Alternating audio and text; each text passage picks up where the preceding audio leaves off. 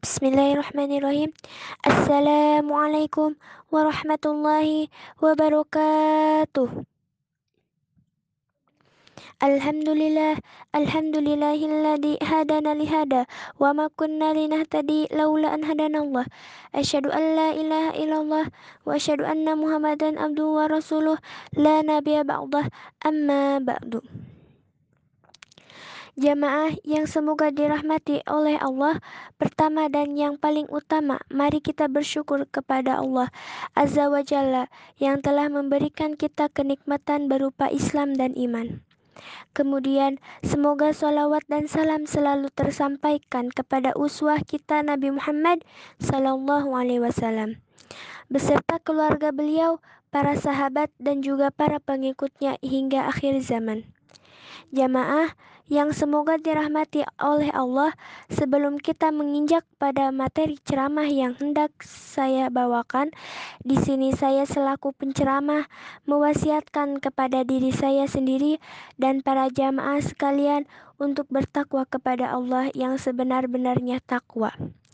Di dalam Al-Quran, Allah Subhanahu wa Ta'ala berfirman, أعوذ بالله من الشيطان الرجيم. بسم الله الرحمن الرحيم. يا أيها الذين آمنوا اتقوا الله آمنوا اتقوا الله حق تقاته ولا تموتن إلا وأنتم مسلمون. Artinya, wahai orang-orang yang beriman, bertakwalah kepada Allah dengan sebenar-benar takwa kepadanya dan janganlah kamu mati kecuali dalam keadaan muslim. Quran Surat Ali Imran ayat 102 Jamaah yang semoga dirahmati oleh Allah, pada kesempatan yang berbahagia ini, izinkanlah saya berlaku selaku penceramah untuk membawakan ceramah tentang sabar.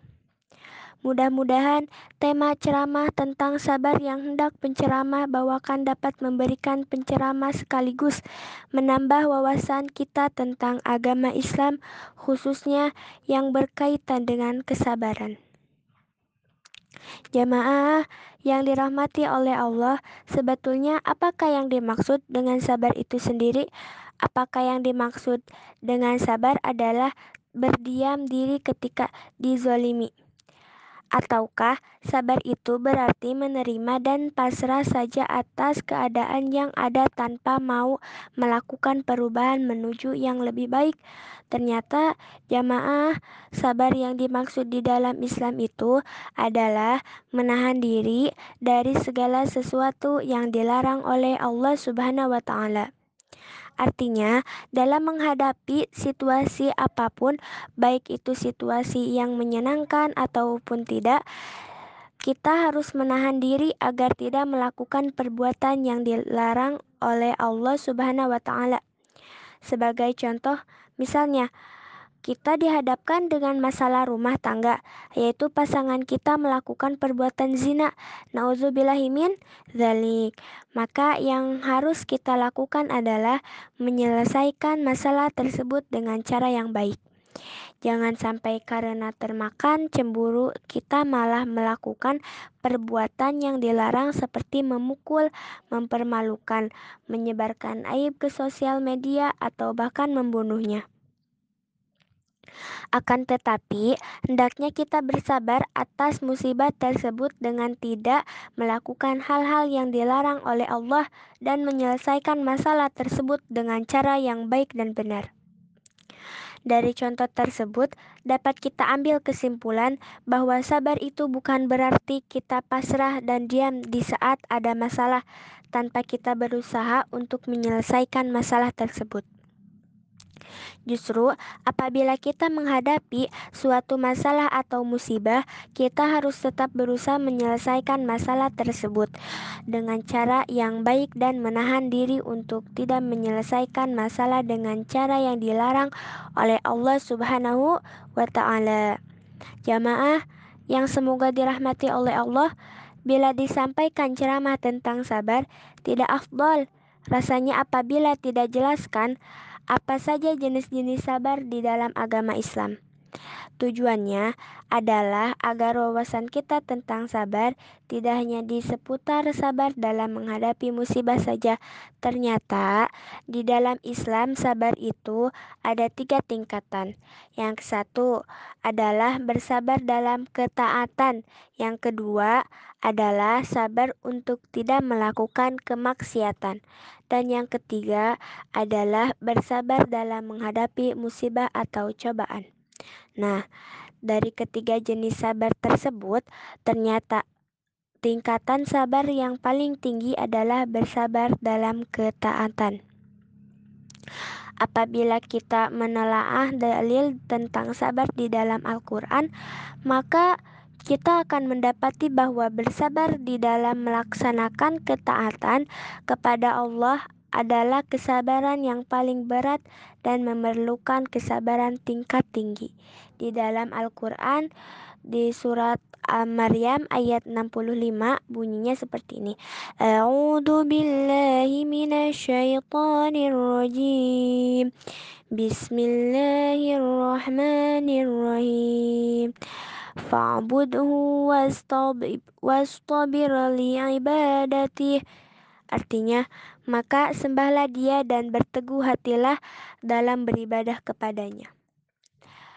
Nah, diperintahkanlah keluargamu melaksanakan sholat dan bersabar dengan sungguh-sungguh dalam mengerjakannya. Surat Toha ayat 132 Bukti nyata bahwa bersabar dalam melaksanakan ketaatan adalah kesabaran tingkat tinggi adalah bahwa sering kali kebanyakan dari kita tidak sabaran. Nah, menjalankan ibadah kepada Allah Subhanahu wa Ta'ala. Salah satu contoh konkretnya adalah perintah Allah Subhanahu wa Ta'ala untuk konsisten melaksanakan sholat lima waktu tepat pada waktunya. Betapa banyak kaum muslimin saat ini yang kesulitan menjalankan ibadah yang satu ini, bahkan banyak orang bilang, apabila orang itu mampu menjalankan sholat lima waktu secara tertib, maka dipandang sebagai orang yang luar biasa kesolehannya. Masya Allah. Nah, jadi padahal menjalankan sholat lima waktu itu adalah standar minimal seorang itu bisa disebut sebagai seorang muslim, bahkan standar orang soleh. Masya Allah. Nah, justru orang itu bisa dikatakan soleh jika ia mampu menjalankan sholat lima waktu sekaligus sholat-sholat sunnah lainnya semisal e, sholat tahajud dan lain-lain. Akan tetapi, karena saking jarangnya orang yang mampu menjalankan sholat wajib lima waktu, sampai-sampai orang yang melaksanakannya pun sudah dikatakan orang solehahnya luar biasa. Nah, dari satu ibadah ini saja kita bisa mengetahui mengetahui ternyata masih banyak kaum muslimin yang tidak mengerjakannya. Artinya kesabaran dalam menjalankan ketaatan itu memang memerlukan kesabaran tingkat tinggi. Nah, karena itulah kesabaran dalam menjalankan ketaatan itu adalah kesabaran yang paling agung dan paling mulia. Kemudian jamaah, tingkatan sabar di bawah sabar dalam ketaatan adalah bersabar untuk tidak melakukan kemaksiatan. Sebagaimana yang kita ketahui bahwa salah satu ujian yang Allah berikan kepada kita para lelaki adalah ujian wanita. Masya Allah, betapa banyak orang yang terjurus uh, dalam kemaksiatan dikarenakan wanita, perzinaan, pembunuhan, pemerkosaan, pencurian, dan kezaliman-kezaliman lainnya banyak disebabkan oleh wanita. Naudzubillahimin dalik. Betapa banyak lelaki yang berani mengambil harta orang lain dengan cara yang zolim karena tuntunan istrinya Betapa banyak lelaki yang membunuh saudaranya juga karena omongan istrinya. Tak jarang pula lelaki yang murtad dan keluar dari agama Islam karena wanita. Bahkan manusia pertama pun terpeleset dalam kesalahan disebabkan godaan istrinya.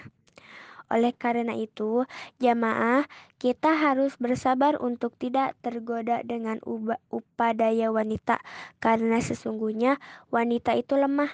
Namun, karena kelemahannya itu justru yang dapat menjatuhkan dan membuat lemah para lelaki. Adapun tingkatan sabar yang terakhir adalah sabar dalam menghadapi musibah.